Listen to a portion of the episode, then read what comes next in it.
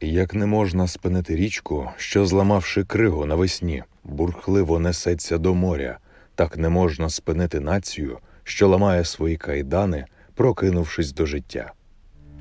Сьогодні ми поспілкуємося про людину, яка, можливо, не така відома широкій громадськості, як Рушевський, Петлюра чи Скоропадський, але саме ця людина стояла біля витоків самостійності, ідей незалежності України.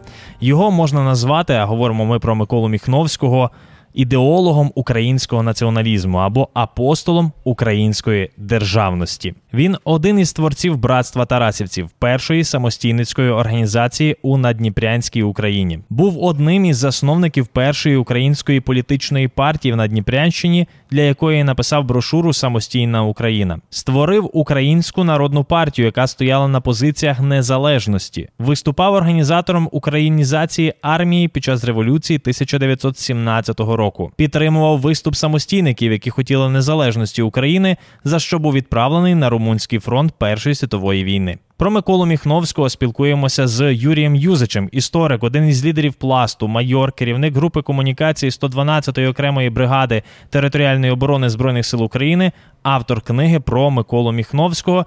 Вітання вам, Юрій. Доброго дня, слава Україні! Героям слава! Судячи з тих згадків, споменів, які залишили сучасники і опоненти, і прихильники Миколи Міхновського, в нього був далеко непростий характер. Він е, інколи був імпульсивний, радикальний, ну такий типовий холерик. А в сукупності з його зовнішнім виглядом двометрового зросту, такий масивний чоловік, це можливо трошечки відлякувало від нього прихильників, які могли би поповнити лави самостійників того часу. Він був таким безкомпромісним. Чи дійсно була ця безкомпромісність у нього, і чи вона заважала збільшення кількості людей, які бажали б незалежності через те, що лідер був такий безкомпромісний? От ви щойно повторили таку класичну історію, яку малюють е, прихиль... ну, антагоністи Міхновського, ті, які були активними соціалістами, які колаборувалися інколи і часто з більшовиками, але мали таку свою лінію. В дійсності, Міхновський мав дуже велике середовище своїх прихильників, соратників, більшість з яких, на жаль, або загинули в визвольній боротьбі, або вони залишилися радянській Україні, не залишили спогадів як таких.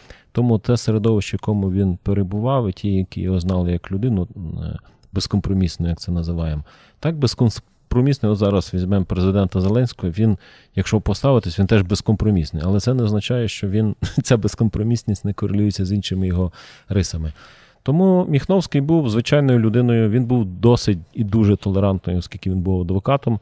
Адвокат не може собі дозволити якихось гострих речей. Він має вести лінію акуратно для того, щоби здобувати прихильників, не втрачати. Але в питаннях української державності, української незалежності, очевидно, він був безкомпромісний і він про це чесно і відкрито говорив. Інші або боялися, або займали таку нейтральну позицію, десь між самостійністю і автономією з Росією. От, І, очевидно, на тлі Міхновського вони виглядали, ну, якби так, не дуже в контексті історії. Я думаю, що історія ще все розставить на свої місця. На початку ХХ століття Міхновський робив вже те, що українські до чого українській владі сучасній дійшли руки тільки у 2022 році. Він проводив тоді деросіянізацію України і підірвав пам'ятник Пушкіну у Харкові. Чому саме Пушкіна? І чи були якісь вже плани на проведення схожих акцій в інших містах України тодішньої під російської? Ну, е, організатором був не він безпосередньо, тобто це було середовище Української народної партії, там різні варіанти є. От, Але було прийнято рішення самостійницьким середовищем, що знищуємо всі пам'ятники царю, які є в Україні. На той час в Україні пам'ятників було небагато. Був пам'ятник Києві, в Одесі царю, а в Харкові не було. Тому вирішили, що в Харкові, скільки пам'ятника царю немає, то є пам'ятник Пушкіну, все одно ну, якби ознака московського колоніалізму, то його треба підірвати. Його ну, підірвали, там понищили, там кажуть, я не бачу, до сих пір є тріщини з того часу. Мало, до речі, відомо, що після в Полтаві теж цей пам'ятник е, підривався. От, е, Через там два роки, здається, в 1904 році. От, Тобто, це була така бойова організація, яка займалася тим, що вона фактично була такою першою українською е, структурою чи підбудовою, як в звичайних в класичних європейських, що є політичне крило, є бойове. Оце бойове крило цим і займалося.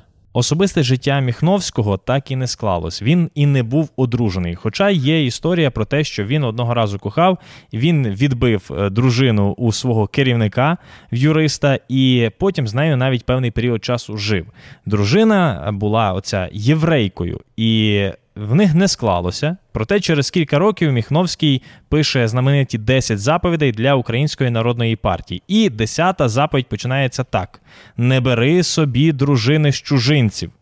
Це на нього так вплинуло нещасливе кохання? Чи дійсно у нього були якісь такі антисемітські погляди, які йому дехто хоче приписати зараз навіть? Дивіться, е, зверніть увагу, хто це написав. Це написала одна людина, і далі цей спогад, ну скільки інших бракує, його транслюють, транслюють. В дійсності, е, в цей самий період він е, під псевдонімом виступив жорстким критиком тогочасної української літератури, яка там про худобу, про плоти, там про ще щось, ну про таке сільське господарство. І він е, дуже чітко артикулював, що такою українською літературою ну, націю не сформується. Він публікував ці тексти там в Буковинському одному виданні. І е, вже тоді ну, дуже багато українських літераторів і письменників, які хотіли зрозуміти, хто це пише, хто їх критикує. От, а критика така однозначна, вона в книзі є, хто хоче, може прочитати. І е, очевидно, що як на будь-яку людину, яка каже правду в очі, е, поширює наклепи. Насправді я не впевнений, що була ця історія з відбиванням там чиєїсь дружини.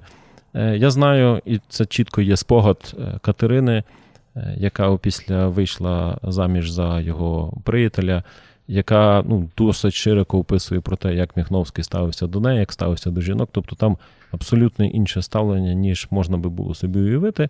От, з такого веселого, що можна сказати, був такий скульптор Михайло Гаврилко, то він був здивований, коли був в Харкові в Міхновську. Він там каже, що в Міхновську по всій квартирі висіли такі, ну, по всій хаті е, великі картини оголених жінок. І він подумав, що це він десь якогось перського царя, а не лідера українських самостійників був у хаті. А стосовно отого антисемітизму, якого йому приписують, чи дійсно були в нього такі е, радикальні погляди, чи це все-таки знову міф? Ну, класика. Якщо український націоналіст, значить антисеміт, це те стандарти радянської пропаганди. Е, ну, розповів одну історію. Коли Міхновський ініціював створення в Києві, ну, в Харкові Українського банку, першого, ну там третє кредитне товариство. Тобто він зібрав е, українців, бо в інших банках там не дуже їм велося. І цей банк успішно розвивався. І в один момент настала криза через те, що частина українців е, дуже обурювалися тим, що в цьому банку, зокрема в управлінні, е, за велику роль відіграє єврейський капітал. От і ці українці були здивовані, що коли прийшов Михновський, він підтримав саме євреїв, а не українців. Тому е, це чітко показує насправді, що він в першу чергу як адвокат не міг собі дозволяти таких речей, які потім вішала радянська пропаганда. Раз. А друге, якщо почитати його статті про ставлення до євреїв, взагалі про позицію євреїв, він захищав як єврейських погромників, так і тих, кого громили. От і він мав дуже чітку позицію, але це треба окремо якось нормально науково виписати. Тобто, в принципі, лінія абсолютно адекватна, і скажу більше, він захоплювався засновником сіонізму Герслем. Я думаю, що навіть його книжка Самостійна Україна була до певної міри це такою е, ну, якби аналогією до держави Ізраїль, те, що Герцль написав. Прізвище Міхновського можна поставити через знак дорівнює зі словами самостійність, незалежність України. Тому, можливо, на початку ХХ століття, коли українська влада тодішньої української революції ну мала якісь дуже такі помірковані і поступові кроки, Міхновський був постійно в опозиції. То він піднімав повстання самостійників проти Центральної Ради, то він відмовлявся від якихось е, пропозицій гетьмана, то він потім пробував. Є такі версії, що підняти теж повстання проти директорії завдяки Болбочану. Чи це дійсно тодішня влада не розуміла всього і була така некомпетентна, чи це були просто власні амбіції у Міхновського, політичні, і де він хотів сам керувати, можливо, Україною? Якщо б були власні амбіції, то не було б проблеми з повстанням полуботківців, яке ви згадуєте в 17-му році. Він би його очолив і став би вже в 17-му році організатором Української незалежної держави. Бо нагадаю, полуботківці тоді захопили весь Київ, склади на арсеналі, і лідером тоді мав стати приятель, той, хто якраз пам'ятник підривав Пушкіну Харкові, Микита Шаповал. Ну, Шаповал подумав, що е, він, мабуть, не хоче. Одним словом, його переконали, що він би не став лідером. Тому в нього були можливості, але він цими можливостями не користувався. Він був в першу чергу носієм цінностей і ці цінності популяризував. І досить успішно популяризував. Смерть Міхновського це ще одна така таємниця, не до кінця відкрита. Є дві теорії, як помер Міхновський, але дві вони пов'язані з радянською владою. Перша теорія, що радянські спецслужби вбили Міхновського і зробили таку під виглядом це самогубство. Або і друга теорія це дійсно самогубство, але звичайно теж довели до нього радянські спецслужби. Як було насправді, і чи е, оце могила на байковому кладовищі, яка зараз вважається могилою Міхновського, чи вона дійсно йому належить, тому що там теж є не така однозначність. Ну, щодо смерті, то я думаю, що це було самогубство вимушене, бо варіантів е, виїхати на захід він не бачив. Там він мав листа, що там безперспективно. Варіант продовжити свою політичну діяльність в радянській Україні теж не було, а був ультиматум про співпрацю. І нагадаю, ну, у нас так, якщо самогубця, то це вже все погано. Нагадаю, що Роман Шухевич теж він застрелився. Тобто він міг потрапити в полон, він підняв е, свого пістолета і в ліву скроню застрелився. Тобто десятки, там сотні тисячі українських повстанців, не тільки повстанців, вибирали смерть, аніж полон. Тому в цьому контексті не бачу якоїсь там потреби вигадувати, що там була інсценізація там повішення. Тобто він цілком спокійно міг завершити життя самогубством, щоб не працювати на ворога в тих умовах, які склалися, щоб не бути в такому полоні. Те, що стосується могили, то там є розслідування, от і ну як розслідування, збираються люди, які цим над цим працюють. В принципі, я їм довіряю, думаю, що ця крапка буде поставлена над і належним чином. Ну, Вона навіть поставлена, тобто там знайшли, бо там були фотографії, де показував оцей хлопець, який його першим побачив е, в дворі, е, то він і він дожив до незалежності і показав вже українським самостійникам цього часу, де ця могила знаходиться, і знайшли фотографії, де він це показував, і там є характерні ознаки, які чітко вказують місце поховання. Кожної програми ми запитуємо чат GPT, Він має змоделювати відповідь того чи іншого історичного персонажа, героя нашої програми. І як би штучний інтелект відповів вустами Миколи Міхновського на таке запитання: як ставитися до тих, хто в умовах війни говорить іти на компроміс із Росією? І що нам відповів чат GPT?